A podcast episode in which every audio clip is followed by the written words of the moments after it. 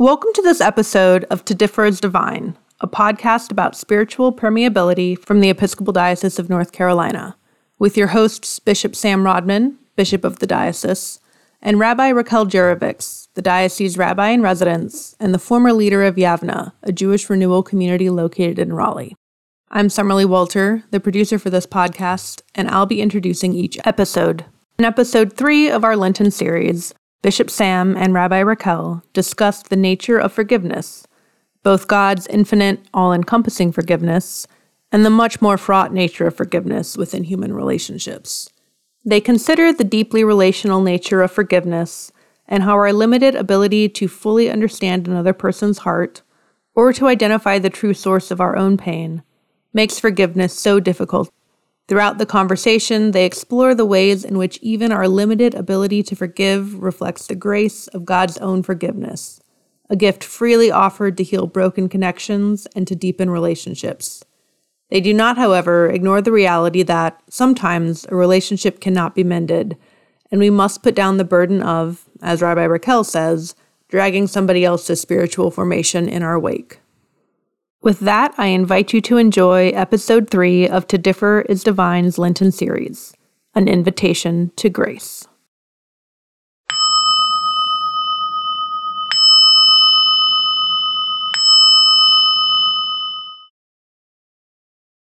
I'm Bishop Sam Rodman here in the Diocese of North Carolina. As we begin our third session in the season of Lent, we are focused on the gift of forgiveness. God's forgiveness of us, our forgiveness of one another, and the way that forgiveness can be an important part of our journey in the life of the Spirit, but also in the life of our relationships. There's a quotation by noted writer and retreat leader Henri Nouwen about forgiveness, which says, "Forgiveness is God's gift to us who love poorly." I've always loved that line because it tells me the truth about ourselves that, try as we might, even in our attempts to love, we make mistakes. We do not love in the way that God intended. We do not love in the way that we feel deeply called to love. We fall short. We miss the mark. And that is not the end of the story. But the gift of God to us in those moments when our love falters or fails is the gift of forgiveness. And that's a thread that runs through the biblical narratives in both of our traditions. It's, for me, an invitation to recognize again and again the tangible reality of God's mercy. For us, we experience that as human beings as the gift of forgiveness, the gift of one who understands, one who makes space for us, even when we stray from the way which we are called. It is, in some respects, the embodiment, if you will, of God's grace to us when, in our relationships, we fall short.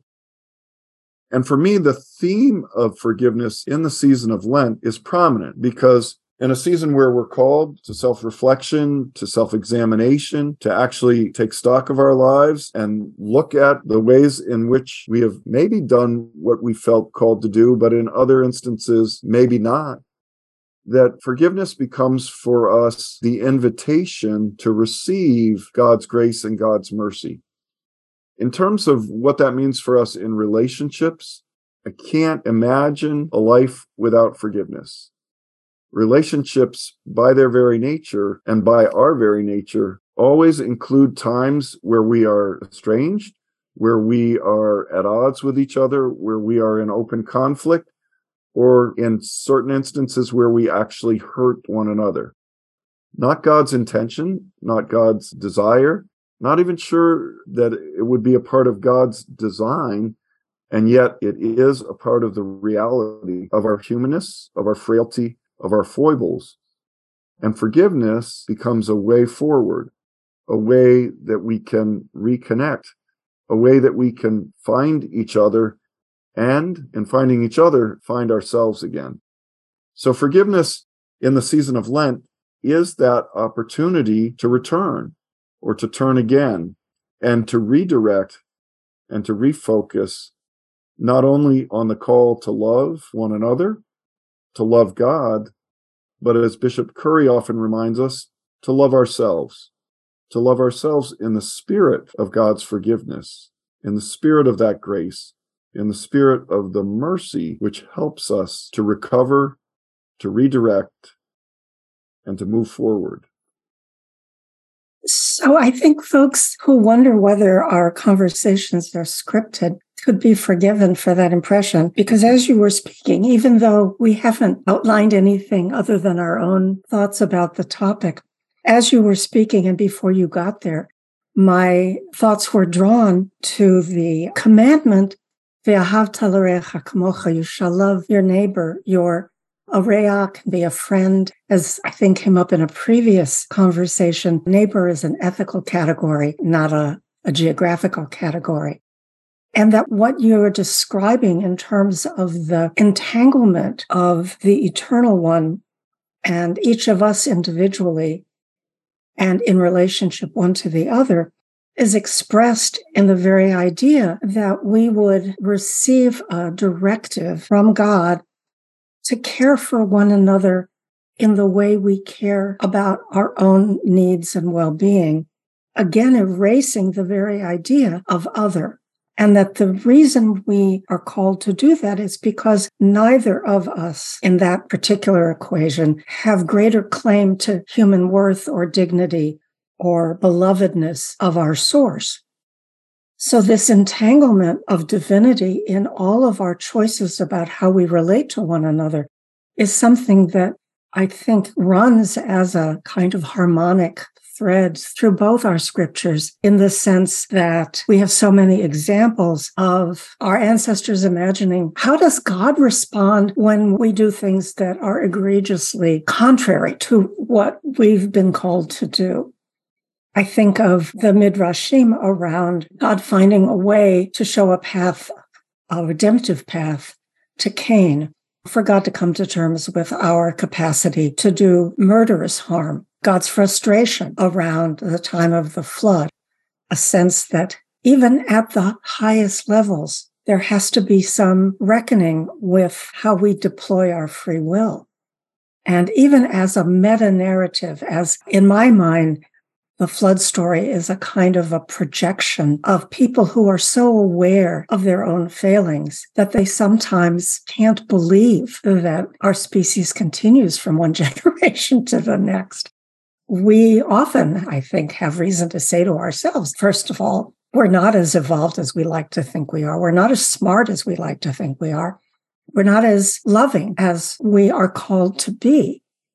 And I think from how you opened the conversation, Bishop Sam, I'm really drawn to the sense that whenever we talk about forgiveness, we are being drawn into a contemplation of an entanglement that is always greater than that between the two people who might be at odds with one another, who might feel one or the other has wronged them. And that this plays out interpersonally and intercommunally and internationally and, and so on. We find all sorts of ways to create barriers to forgiveness. But that doesn't resolve the complexities of forgiveness. It doesn't tell us when we can rightly conclude that an affront is indeed unforgivable. I don't even know what it means to talk about something that God might not forgive, because I have no way of estimating the extent of divine mercy and compassion and understanding, which I would like to assume exceeds my own. Mm. Which has fairly limited range, I will confess. So I'm intrigued by the very notion that I think has its resonances in both our traditions of a kind of preemptive forgiveness. I recall preaching every high holiday season that divine forgiveness is a given, that that's not what we are gathered at this season to be concerned about. We're being called together in community to acknowledge our capacity to harm one another and to find pathways to reconciliation and forgiveness and rebuilding and reconnecting. And that that's where the focus needs to be. We don't have to worry about God's capacity to forgive, but we don't know how to forgive ourselves, and we often don't know how to forgive other people. And sometimes we are at a loss even to know where that first step might be. Mm-hmm. That idea that forgiveness is a given, to me, speaks of what I think you called in an earlier conversation, preemptive forgiveness. And I love that construct that forgiveness is there in the mix. It's in the sea that we're swimming in, even before we have need of it. We talk a lot in our respective traditions about the unconditional love of God, but we don't really know what that means. But when you talk about a preemptive forgiveness that is present to us even before we need it, that feels to me like a powerful expression of what unconditional love could look like. And while I certainly struggle, as we all do, with accessing that, especially with respect to my self-judgment, my critique of myself, I think we all carry at least one voice, and some of us carry several voices that remind us when we have not lived up to our potential or not attained to what we hope for ourselves or for others. The understanding that even that is a place of grace, a place where God's love can intervene and free us from the paralysis of that self-judgment. These are all just partial glimpses of the power of forgiveness let loose in the world by the love of God, by the initiative of God. And again, in the context of that permeability, to recognize that that is available to us, even when we don't recognize that it's there.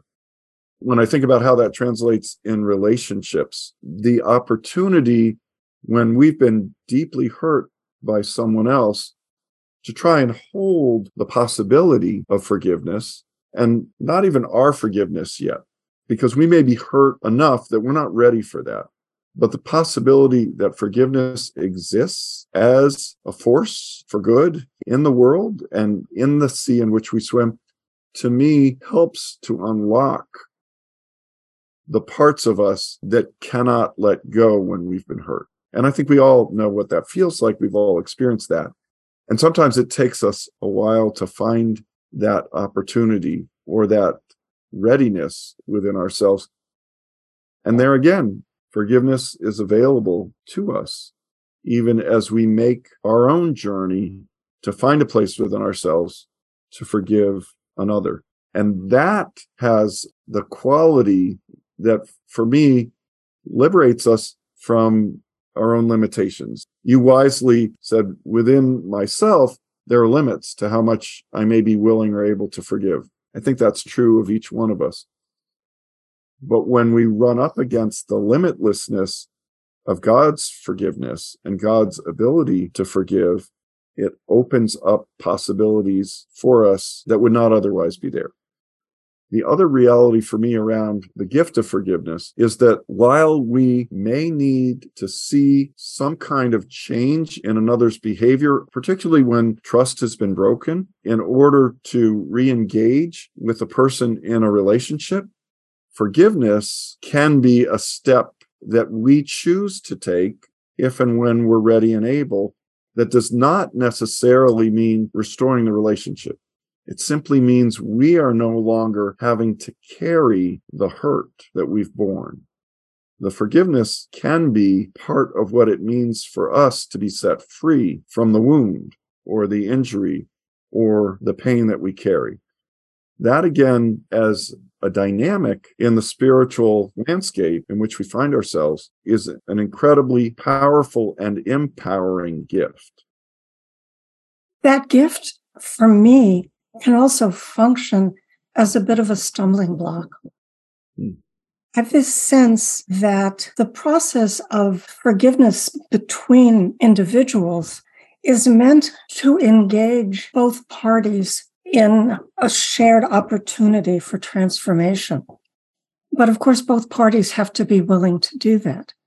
And that's certainly not always the case. And it's as often, I would think, that the person feeling offended, hurt, damaged, it's as much on their side of things as it can be on the side of the person who has perpetrated this harm, but believes that what they did was justifiable, understandable, has forgiven themselves essentially in their own mind, they're not in a place where they can recognize that even something we don't intend as an affront might be experienced as an affront, which is one of the many, many things that makes human relationships challenging. We are exceedingly complicated creatures and often operate without full awareness of our own needs, intentions, desires, limitations. So I'm grateful for the structural foundations for a process of atonement and forgiveness that my tradition offers. It's intensely relational. There's a book that was published recently by Rabbi Danya Rutenberg on repentance and repair. And she explores the scholar Maimonides' laws of repentance. And he's come to us from the twelfth century. And they're tremendously influential within the Jewish understanding of how does one repair the damage done to others by our own behavior, whether you put it into a category of sinfulness or error. It doesn't really matter. But once you become aware that you've caused this hurt, how do you go about repairing it? So I have an inclination to put a great deal of weight on the responsibility of the person who has caused the harm.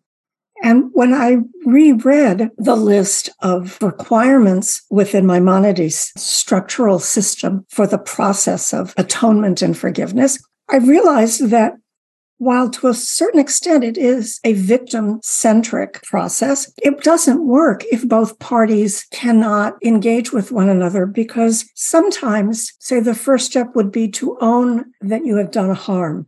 I may not understand how I've done harm if the person I've affronted is incapable of explaining to me the nature of the hurt. It doesn't mean I wasn't intending to harm them, but I might have been trying to harm them in one way, but what I did was damage them in a different way, because none of us knows all the complexities of other people's lives. So we all walk around with these big red, don't you dare push this button, red buttons in the middle of our hearts.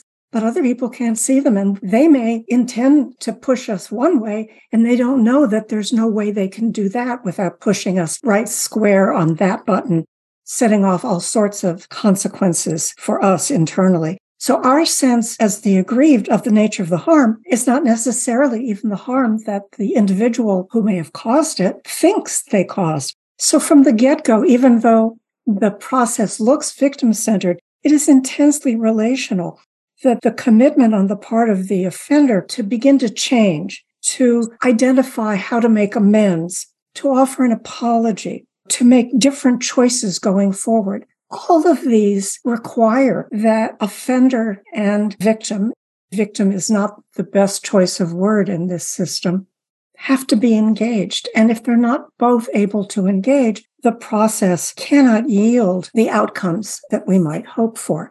I'm deeply concerned about the role of accountability and the amendment of our lives, relationships, how those things figure in. How do I fix something if I can't even identify for the person who hurt me why I'm so devastated by what they did? How do I offer a satisfactory repentance when I can't understand what it is I'm repenting for in terms of the person I've offended? And the complexity of that leads me to this lovely Hasidic anecdote where one fellow says to his friend, "Do you love me?" And his friend says, "Of course I love you." "Well, if you love me, tell me what causes me pain." "I don't know. What causes you pain?" "Ah, you don't love me yet." And there's a poignancy in that, this sense that loving someone else, even loving ourselves, would require us to know where we hurt. And that's not easy. It is sometimes with great shock that I discover what I thought I was upset about is not anywhere in the zip code of the real problem. So that's an aspect of the dynamic of atonement and forgiveness that occupies a lot of my reflection. I appreciate the complexity, but also the depth that you just described in that relationship and the connection between forgiveness and love and what it means to actually understand another to the degree that you have that sensibility and sensitivity to who they are, to where they're vulnerable and to what they're needing. And I do think that is the trajectory of love in, in any relationship, to go deeper in that mutual understanding. But getting there is fraught. And that's what I hear you describing. And I think that is true for the relationships that are a part of my life, and I'm sure yours, and all kinds of different relationships within my own family, extended to friends, to people I work with. And for me, the gift of forgiveness is what actually allows me to navigate that with enough grace and freedom to take the risk to get it wrong. Because sometimes the only way we learn to know what really is at the heart of another person or where their deepest vulnerability lies is by trying to have that conversation or trying to explore and actually getting it wrong and then finding a way forward together. And that to me is very much a part of what the gift of forgiveness offers to us, which is related to, but as you pointed out, distinct from, how do we then amend our behavior or change the way that we interact? And for me, that is as important and probably more important if the relationship is going to build trust. But it does feel to me that in the relationships that I hold dear, often the phrase that comes to mind is, by indirection, find direction out. And I often feel that in relationships. The other image that comes to mind is bumper cars. We bounce off each other until we find the place where we can settle in and where there's enough trust and enough mutual understanding to go deeper in the relationship. But the getting there can be quite bumpy, and forgiveness can help us to navigate that bumpiness. For me, that is where it doesn't make me careless. It just makes me appreciative of that grace. You earlier mentioned the blessing that can come when we are able to unburden ourselves of the weight of anger or frustration or a desire for revenge when dealing with someone who has hurt us, who's never going to seek our forgiveness. That at a certain point, we can relieve ourselves of the responsibility to fret about how the relationship might be repaired if we don't have a relational partner for doing that work. I think that one of the great challenges is in understanding that within the largest context of relationship and entanglement that we have with the Holy One and all that is sourced within divinity, that larger forgiveness for our trying to figure out our own nature and bumping into things in the process, as you just described, that's comforting.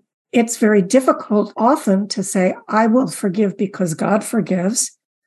I perhaps could even say to myself, you should forgive because God forgives. And if God didn't forgive you for being who you are, where would you be? That may be true. And at the same time, I may still feel, ah, but there's still that twinge. There's still that pain when I think about this incident or that and the irreparability of certain relationships. That pain is persistent. So I think that bringing ourselves into this space where we are willing at least to put down the burden of dragging somebody else's spiritual formation in our wake. If an individual we no longer can interact with comfortably doesn't have the desire or capacity to re-engage with us in a way that will allow for some transformation for both of us, that ceases at some point to be our responsibility. That's a different equation than when somebody is desperately desirous of our forgiveness and we can't figure out how to offer it. Mm-hmm. My sense is that when that happens, at least permitting oneself to go through the motions of a process in which you let yourself be willing to hear them out, you at least allow yourself to be willing to have mutual friends intercede. You at least be willing to hear, if you are part of a religious community, what sort of support, encouragement, spiritual direction. And I use that as a technical term, not here's what you must do, but a process of uncovering one's deepest spiritual needs that if you allow yourself to participate in those things, because you don't give up your free will in that process, and you may still be in a place at the end where you have to say, I'm not there yet. Mm-hmm. And at the very least, the person seeking the forgiveness that you can't offer is unburdened of the need to try to do that work alone. Mm-hmm. Some things are an impasse. Buddhist friends like to say, when you come up against a dilemma, sit with it. Sit with whatever comes up. It's good advice, because nothing in this universe is static. So what I can't do today, perhaps I can do some other time. So I remain grateful that there are processes, and deeply grieved personally when there are situations where the capacity to make use of that process is not undertaken. That is, there's not a willingness from one side of this human struggle or the other to make use of it to the extent one can. It doesn't mean it won't end up in impasse, but if you do nothing, you can wind up stewing in some deeply unhelpful emotional places that don't lead to any kind of consolation or lightening of the very real burden of trying to live by the guidance that we have been offered. One of my touchstone verses is Leviticus eighteen five, Vachai bahem. We are to live by the commandments. So whenever I hear somebody go on about, yeah, well, God gives you blessings, but then you get curses. And I'm thinking, well, maybe I get blessings, you know, in an almost automatic way when I make choices that seem more in alignment with the divine guidance I've received. And there are consequences when I choose not to follow that guidance. Not that my ancestors may have necessarily gotten the divine word perfectly transmitted from the Holy One down to me, but I know that in my tradition, we get to wrestle with that and with the possibility of some other way of looking at any of the commandments. So I have something to wrestle with. I can figure that out. If I see a, a blessing and its concomitant consequence make no sense to me, I have something to work with there. I have something to work with relationally all the time because I have inherited a foundational structure transmitted through Maimonides and other teachers that says, well, here are some steps to take. And ideally, they will lead to that internal transformation for both parties. But that rebalancing does require both parties. And sometimes one or the other simply can't do it. And there's deep wisdom in the grace that you named, which is to allow oneself or the other to take the time and the space they need to find their readiness for that next step. And that, to me, brings together both the gift and opportunity of forgiveness alongside of the other things that you named that are so important in a reconnecting and a deepening of relationship, which are accountability, amendment of life, a recognition of what the other is needing from us, or vice versa. And all building, I think, in a very powerful way to the promise that is also a part of this season of Lent, which is reconciliation, which is the focus of our next conversation. So forgiveness is a gift, and it would appear not an end in and of itself, but a step toward those other qualities that are necessary for true reconciliation. I look forward to our conversation next time as we talk about the promise of reconciliation. We hope you'll join us in two weeks, the Wednesday of Holy Week, as we wrap up our special Lenten series.